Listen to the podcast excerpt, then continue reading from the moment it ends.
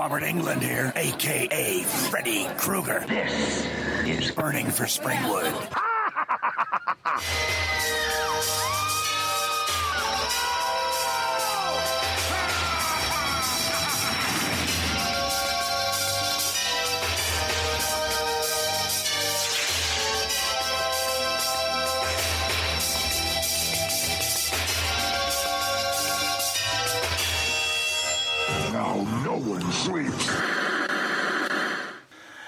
Folks. This is Burning for Springwood. Uh, your, your, your, your. I guess not quintessential because this has been done before by other podcasters, but uh, it's our, our our version of saying, you know, we watch these Freddy's Nightmares episodes, so you don't have to. I am one of your hosts, Gary Hill. With me tonight, um, but beside me in this boiler room, it gets very hot, you know. But uh, Mr. Mike Merriman's here. How you doing, sir? Doing well. Uh, every holiday has an Elm Street, so we're here. Uh, yeah, Fre- Freddy Claus bringing bringing some goodies, and I I'll, I'll say both these episodes are not terrible, so uh, I'm gonna go with that. But uh, with us as usual is our, our second co-host in this this magic carpet ride until uh, it's it's over. Is uh, Suzanne? How you doing? Uh, greetings. Hope everyone had a nice Christmas and we can survive the rest of the holiday season in one piece. Oh yeah, yeah, I agree. Um, we're here tonight. It's been a long time since we've done this, but we are on episodes 19 and 20 of the first season, and um, we're gonna kick it off with episode 19, premiered May 6, 1989, called "Missing Persons." Gina's having an adventure in Baby City. It's a horror show. because these little devils bring out the animal in her. Roly poly, fat and ugly. So she's satisfying her ravenous appetite No one leaves until I'm full. by cooking up a little finger food You are who you eat. on the next Freddy's Nightmares. From now on, your Saturday night will be a real spree. Uh, your cheapo plot synopsis of this: a college student, played by an actress called Eva LaRue, who's in a lot of soap operas apparently, with past weight problems, goes back to her childhood house to babysit two children who love junk food. Um, yeah, the second part, because you know this is one of those things where it takes the guy, and they think they think it's the father of the kids. yeah, a man. Timothy Bottoms, who's been in tons of stuff, soon regrets regrets his wish of spending a day in the life of another person. And um, this is decent. The, the- well, the first part's better than the second part, but I'll kick it to Suzanne first and ask her what she thought of Missing Persons. I disagree. I think the second part was so much better than the first because that was like seriously the the whole overeating thing was such a thing in the late 80s or all of the 80s and I don't know, it was just for me it it was just uh, the first part didn't do anything for me. Me, I kind of enjoyed I really enjoyed the second part of a guy who wants to be in someone else's shoes for another day and you know slowly realizing what he's actually missing out on but if he took a look at his family honestly dying in that car crash probably would have been the best thing for him i didn't dislike this episode as a whole i just didn't think the transition was is and i'm using this term very loosely smooth as some of the other ones have been i i guess i just get really tired of the whole, you know, overeating and fat phobic, you know, misogyny of the 80s. It's one of those things I've never liked it. I think it's it's ridiculous. And, you know, Kate Moss in the 80s drove I don't know how many people to anorexia. But yeah, I kind of and honestly, Timothy Bottoms is always a superb actor in everything he's in. And this and uh, you know, he just he, he he Timothy Bottoms literally is one of those character actors that does Timothy Bottoms. But yeah, all of it, you know, half of this is good. The other half, not so good. There's not a whole lot more to add to that.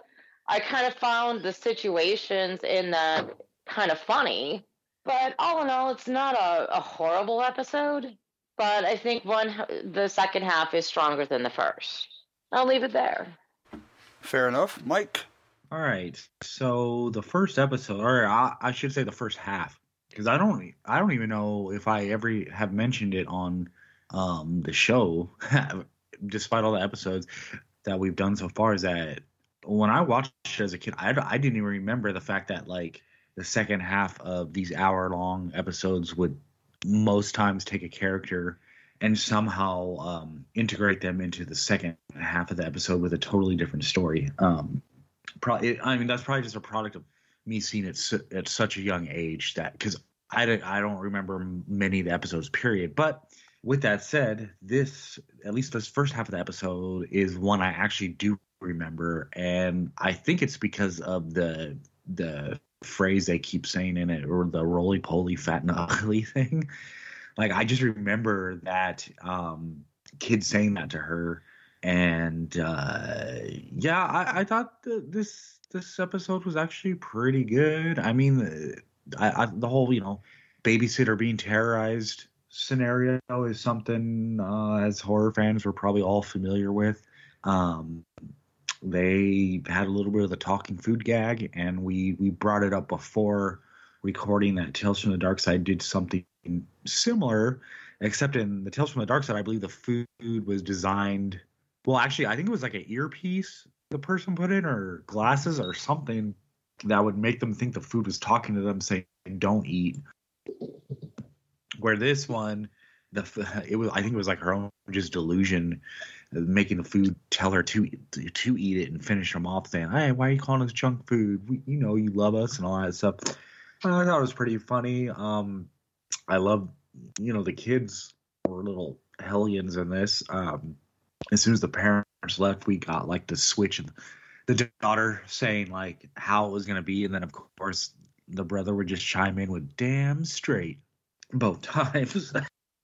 We did get a cameo from the actual Super Mario Brothers video game. Uh, this must have been, you know, back before they would just like design like a fake video game to have kids playing, but the actual Super Mario Brothers um, game was featured in this one.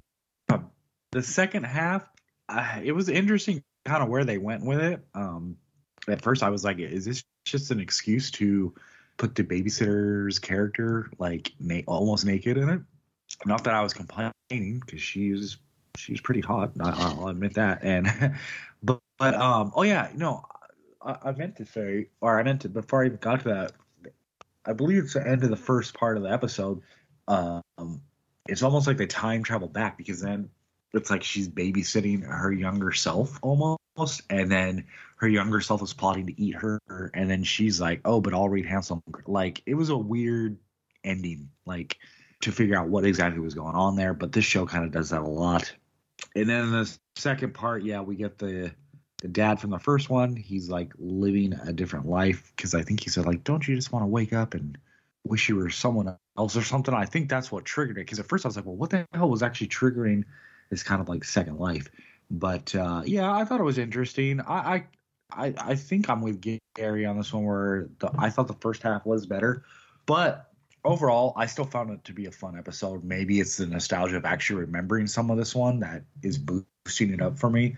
But overall, I had a fun time with it.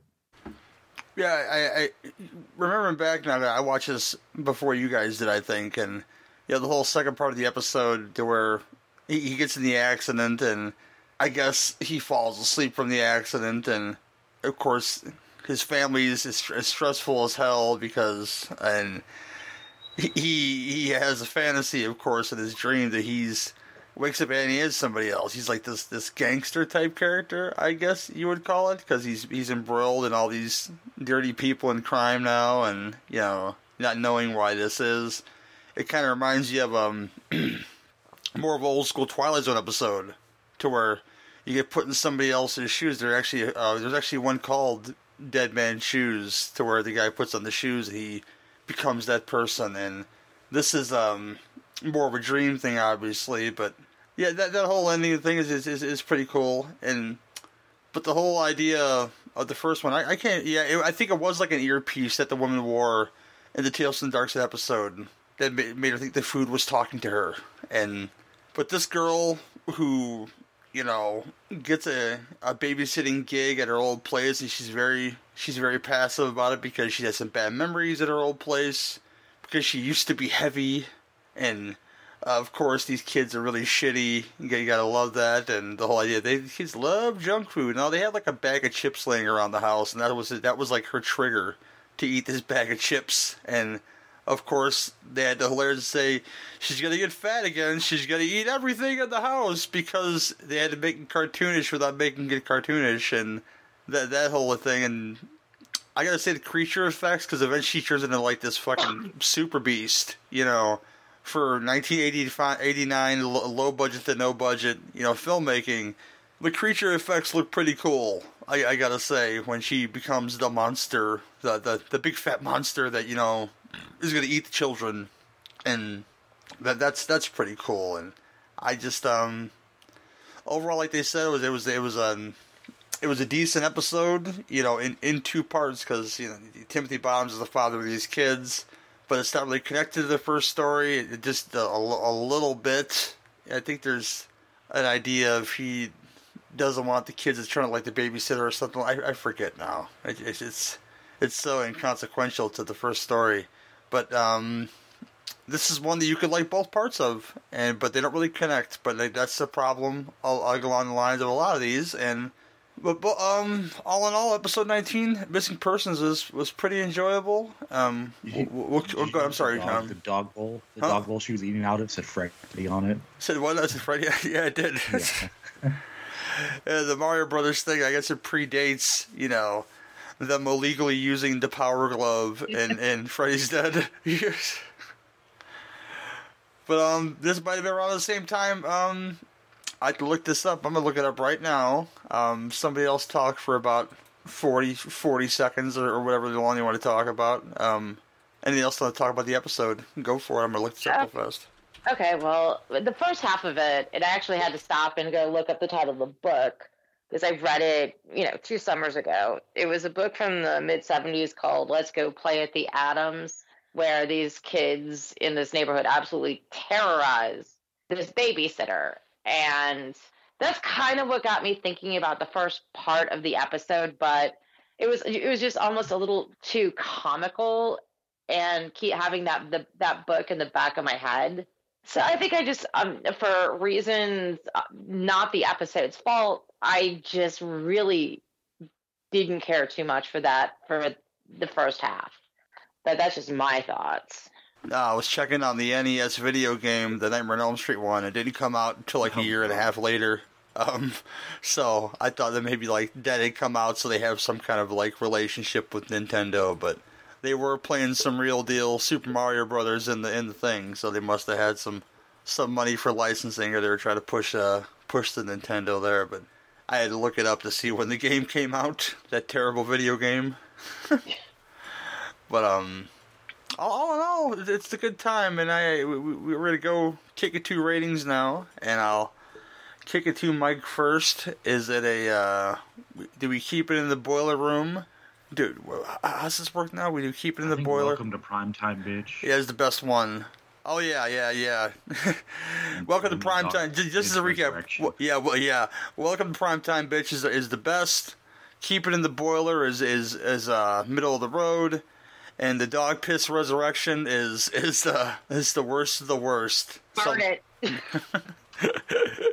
um, for me, you know, going by the Freddy Nightmares standard, it's uh gonna be Welcome to Prime Time, bitch, because I enjoyed both halves of this, and that's kind of rare for the series. So yeah, this one's getting a high ranking. Cool, Suzanne. You know, as much as I really don't care for the first half of this, considering a lot of the other episodes that we've seen, it I don't think the transition is as smooth, but I will say it's one of the more solid ones. So yeah, well, welcome to prime time, bitch. Yeah, and I will follow that with another welcome to prime time, bitch, because uh, this this this is the winner for you guys to check out, and there's uh yeah, it, it, it's good. I, I, say check it out. Uh, we're going to move on now to episode 20 of season 1, which is called The Light at the End of the Tunnel. Uh, this premiered on May 13th, 1989. Uh, your your plot synopses because these are connected, but but you know, by very very small thread. Uh, a man tries to overcome his fear of the dark after getting a job in the in the sewer, and um, this is this is inaccurate. It's just a regular video store. This is a pornographic store owner becomes trapped in his own nightmares. Uh, it's just a video store that the mom works at from the first story, or the the, the wife works at the first story. I mean, I'm getting the moms mixed up now. Um, Dick Miller shows up in this, which is fun. Uh, Suzanne, yeah, give us some give us some love here on the light at the end of the tunnel. I, uh, you know, this one was actually kind of fun. I, I really did enjoy this one a lot more than I want to admit to, and you know, it's kind of seeing Dick Miller pop up. Although I do have some issues. In the first half, he had to have the light on, and she was like, "I have to leave. I have to go get some sleep." How about going and getting on the couch? Okay, you can sit, lay in the dark there. You know, I kind of get it. I think we've all had our moments where we're just not all that fond of being in the dark. I mean, this guy took it a few steps way too far, but just go sleep on the couch. Kick him out. He can go turn on all the lights in the living room. Problem solved. It was just, it was just that one little thing that just kind of aggravated the hell out of me. And she was making such a big deal about it. And the second half of this episode, yeah, I saw the whole, I was reading the synopsis, like, not a pornographic store. He was kind of handing stuff under the counter to people so they wouldn't go to another place. But I actually, this one, I really enjoyed this segment. I, this guy was just basically a shitheel, or ripping off whoever he could, not paying bills, you know, art of the deal shit and how many times you want to do a shot when he said that. Um, I think it was, you know, a cautionary tale because a lot of people don't think about when you're screwing somebody else over, you're not holding up your end of the bargain. And well, occasionally you're going to have to pay for your errors. The second part, I think, was just way more enjoyable. I liked seeing this guy just be trapped in his own nightmare and I, I just wish they could have, you know, amped up some of the nightmare stuff instead of having his mom and his dad cut his winky off and stuff like that. I just, it was fun. It was, this one was really good. I love seeing Dick Miller in the first half. The albino alligator was funny as shit. I'm sorry. And it was, it, all, all in all, it was pretty enjoyable. This one was, yeah, like I said, it was enjoyable. Mike. Yeah, so the first half of this one, it was almost kind of like bordering on a, like being like a creature feature in a way. Um, with the alligator kept showing up, know, that whole dynamic. I thought that was pretty cool. Um, I thought they did that effectively. Sometimes, you know, just using parts of it because obviously, uh, for the TV show's budget, you're not going to get this huge, you know, uh, expensive monster, but they did what they could to try to work their way around it. Um, like Suzanne mentioned, Dick Miller, always fun to see him in whatever he does. Um, and uh, of course, like the whole, you know, afraid of the dark stuff, that's another common thing in horror. Um, the second half, yeah, I, I did like the trapped uh, within a dream, kind of like the Groundhog Day scenario, but in your dream. Uh, you wake up and you think you're out of it, but nope, you're still stuck in there thought it was cool. The guy antagonizing him was kind of hilarious watching that, and especially as it gets closer to the end of the episode, when you think, okay, finally he might be out of it, and they'll kind of tease you a little bit that, oh, look, he's he's gonna do what he has to do to get out of it, but nope, still gets stuck in the dream. Pretty good stuff. Um, but yeah, overall, I found this another enjoyable episode. I, I, I liked it pretty, pretty, pretty much pretty decently. Yeah. Uh, quick note here: the guy that uh, wrote and directed this episode is Jonathan R. B- B- Betuel. I don't know how you pronounce his last name, but this guy, um, he wrote some pretty neat stuff. He he worked a lot on this show. He did his producer is a lot of episodes, but he wrote um, Last Starfighter and uh, My Science Project from from the '80s. So he had he had a small career there doing doing that stuff. But um, nice. Those are two winners for me, and I, I think this what this episode here is is mostly decent. I mean, you got this guy who's, you know, I, I, I as Suzanne, you know, dating women that that, that I love. You, you you you you're working, you don't slap them around. This guy uh, to lay around, and bitch, he's afraid of the dark. And I, I would Suzanne, make that motherfucker go sleep in the fucking living room. You know, she, she's got to she's got to work this dingy part time job at this video store. That this guy's a is a shitheel. Of course he should go to work. He's a man. He she, she should go to work. You know, and gets this job in the darkest place possible, the sewer, and and runs in, runs afoul of many things in the sewer that, that that are his fears. Are they real? Are they not? This is Freddy's nightmare. So you don't know people, and I like that aspect of this guy who's just a piece of shit who don't want to work, uh, be, being stuck in his worst nightmare, and you know, I, I just like that the whole him working in the sewer and Dick Miller being nonchalant about him his fears and like just go down there. And he he, he puts the, the albino alligator like you meant like you guys mentioned and he gets more and more stuff happening to him in the sewer and it's, it's, it's just more fun because the guy's the guy's no good. So you want bad stuff to happen to him and for him to be afraid. And so yeah. The second half the guy that the shitheel boss of, of the, the, the wife in this in the first part is the is the main focus in this one. And he stuff that happens where he's going to get sued or something, and this this this um, African American gentleman shows up and serves him papers, and the whole time, all this stuff keeps happening to him, and it, it, is this guy the devil? Because you don't really know. He just he's like like keep on messing with him to get his own personal hell, but then again you have this guy who's not a very nice guy. He's mean to the homeless. He's mean to his security guard. Is with the with the with the braids and and he's mean to everybody. So you you want bad stuff to happen to him, and so this is like this episode here is like you know what, B- bad stuff happens to bad people, and this guy who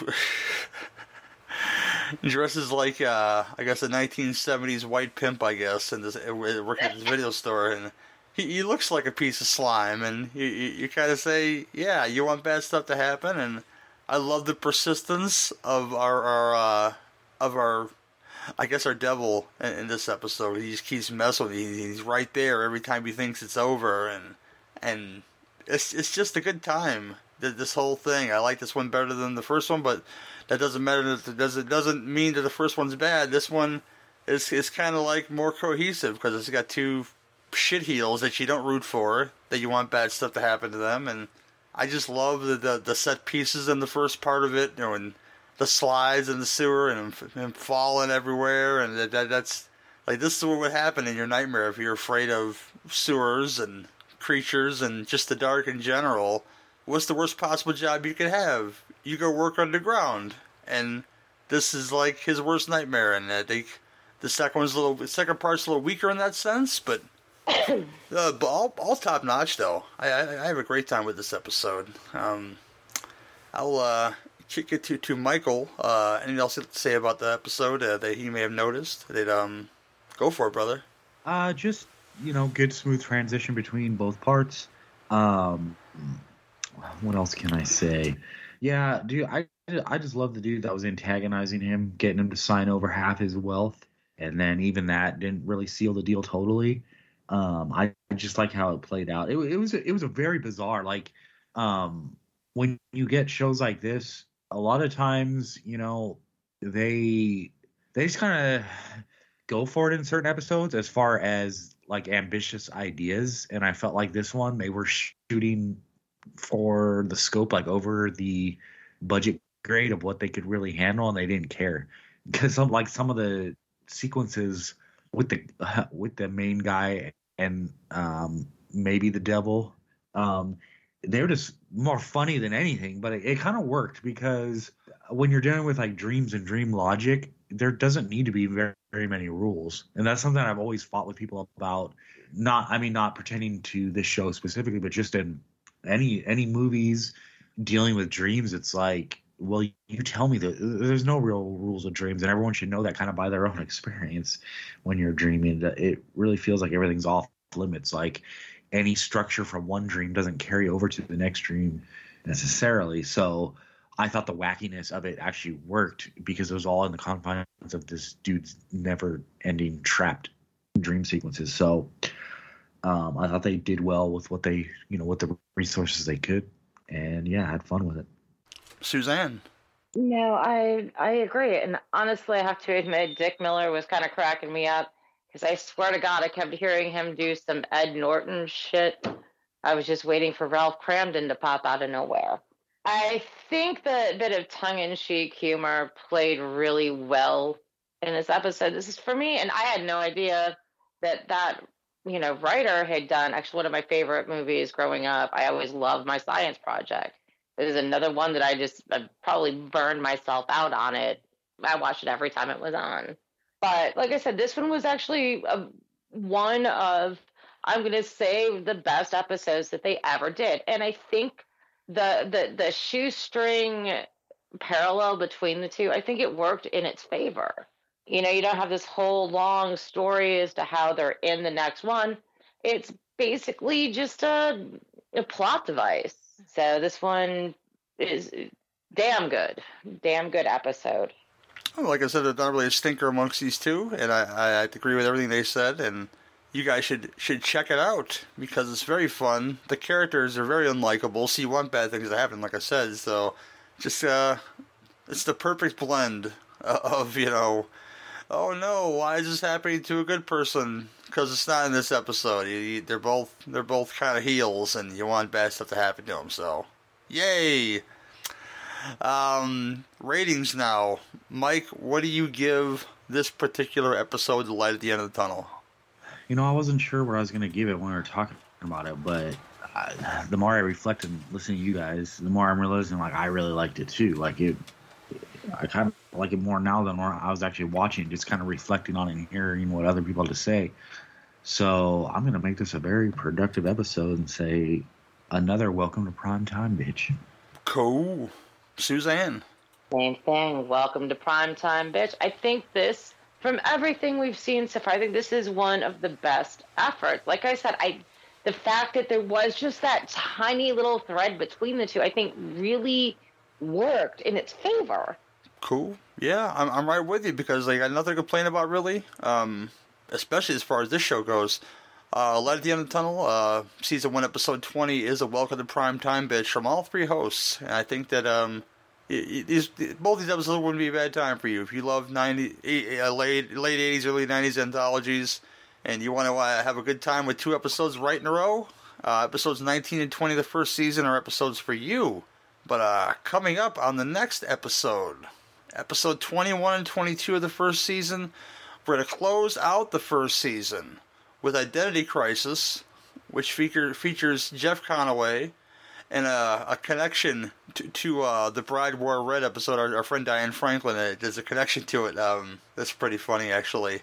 Your plot synopsis is an ex hippie, played by Jeff Conaway, who still values peace and love above all else, cross crosswise with his son and his money, his money obsessed boss.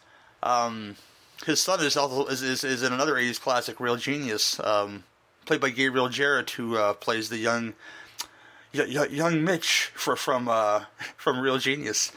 Um, second part, of course, is two parts. These episodes, of course, there is a teen, Kimberly Cates, who shares nothing with her mother, asks point blank if she was adopted and does not receive the answer she was looking for. Uh, the fun connection is Kimberly Cates is the the this, the the other princess in, in Bill and Ted's Excellent Adventure. So that's the the Diane Franklin connection. So, um, episode twenty two, safe sex. Uh, a teenager is in love with a goth girl who is obsessed with Freddy Krueger, and soon enough, the teenager is plagued with dreams involving Freddy. So we might get some some Robert Englund uh, in this episode, besides him being the Crypt Keeper. Uh, the second half, the goth girl is tormented by the man of her dreams. I don't know if that's Freddy too. We're gonna find out. uh, let's see who stars in that one real fast. Just just to click on it real fast. And thank you IMDb for this. Nobody I really recognize is in this episode, so I'm not gonna go there.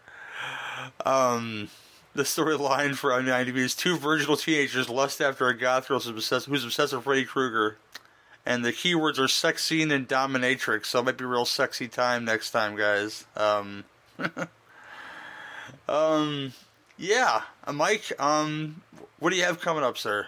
I well, I had to click the uh, uh, the unmute button three times. Um, my aim was off, I guess. Um, I have. Well, let's see. The next episode of Fresh Cuts recording should be this upcoming week. Uh, it's going to be our top 10 of 2021 show. So, as you can imagine, most of my time between now and then is cramming in as many 2021 movies as I can. Although I am really trying to reach out to people with recommendations because I'm kind of in that last period of time where I just don't want to waste my time on stuff that I don't think would, you know, at least be considered for the list or at least be an honorable mention level of movie.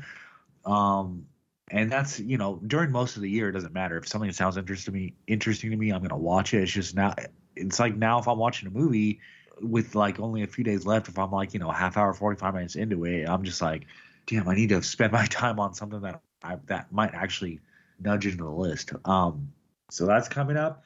And then no more room in hell the next episode will be um mad love with peter lorre and body parts and the theme for that episode is like off with your hands volume one although i guess body parts is technically the whole arm right um, The, yeah the arm, so- the parts are alive. I, I don't know. It, it- it's a weird. yeah, it's so it's, Peter it's Lorre in one movie and Jeff Fahey in the other. there's some weird twists in body parts that I happen to love. Oh yeah, it definitely it it feels like a decent like standard story until that third act when some more reveals happen. You're just like, oh shit. Well, you know, I guess if you're making a movie like this, that's kind of what you aim to do. Is kind of make it more over the top as it goes. But it's it's fun. Like when somebody asked me, like, "What's your top three favorite holiday horror films?" I said, "Well, you think I'm going to say Sarah Silent Night, Deadly Night Part One, but it's actually Part Five because when you get to the twist, and I'm not going to give this away if you've never seen it before, it, it goes some places, and I love it. You know? Yeah, exactly. Yeah, we just watched that on NFW, and because I think they were trying to do what Carpenter originally wanted to do with the Halloween series, just have a different story set during Halloween. And this one, pretty much, there's very little in common with any of the Silent Night, Deadly Night movies. And I think that maybe that's what they were going for a different, you know, Christmas themed horror story. Eh, just my two cents. Uh, That's that's one of my favorite parts of that series. One of my favorite parts of the Ghoulies series is that every ep- every every installment is is just different for for I don't know by by crazy sakes and uh, the rumor that Jim Wynorski made part he made part four that is very true, but he said you know what I don't want those little creatures in my movie. You they don't want to see those things. He, he replaced them with two midgets in in fursuits and uh. I say, yep, that's Wynorski, you know. But yeah, this has been Freddy's night. This has been for Burning for Springwood. Uh, Freddy's Nightmares retrospective. We're gonna move on to, to the end of the next, the end of the first season with the next episode. Like I said, you want to know why? Because the man gave us his endorsement, so we have to. We have to finish now. This this is true. You heard at the beginning of the episode. You know, he was real excited when I said it. Hey, we're we're doing this Freddy's Nightmare show. Can you give me a soundbite? And Robert did it for free, y'all. Let's put it that way. Robert will do nothing for free. But um, yeah, yeah. This has been the show. Burning for Springwood. I'm saying this again because I'm tired and you know I feel like I'm lady drunk like Suzanne, but I'm not. But um, um, we'll see you all again in the boiler room. Bye bye now. Later. Bye.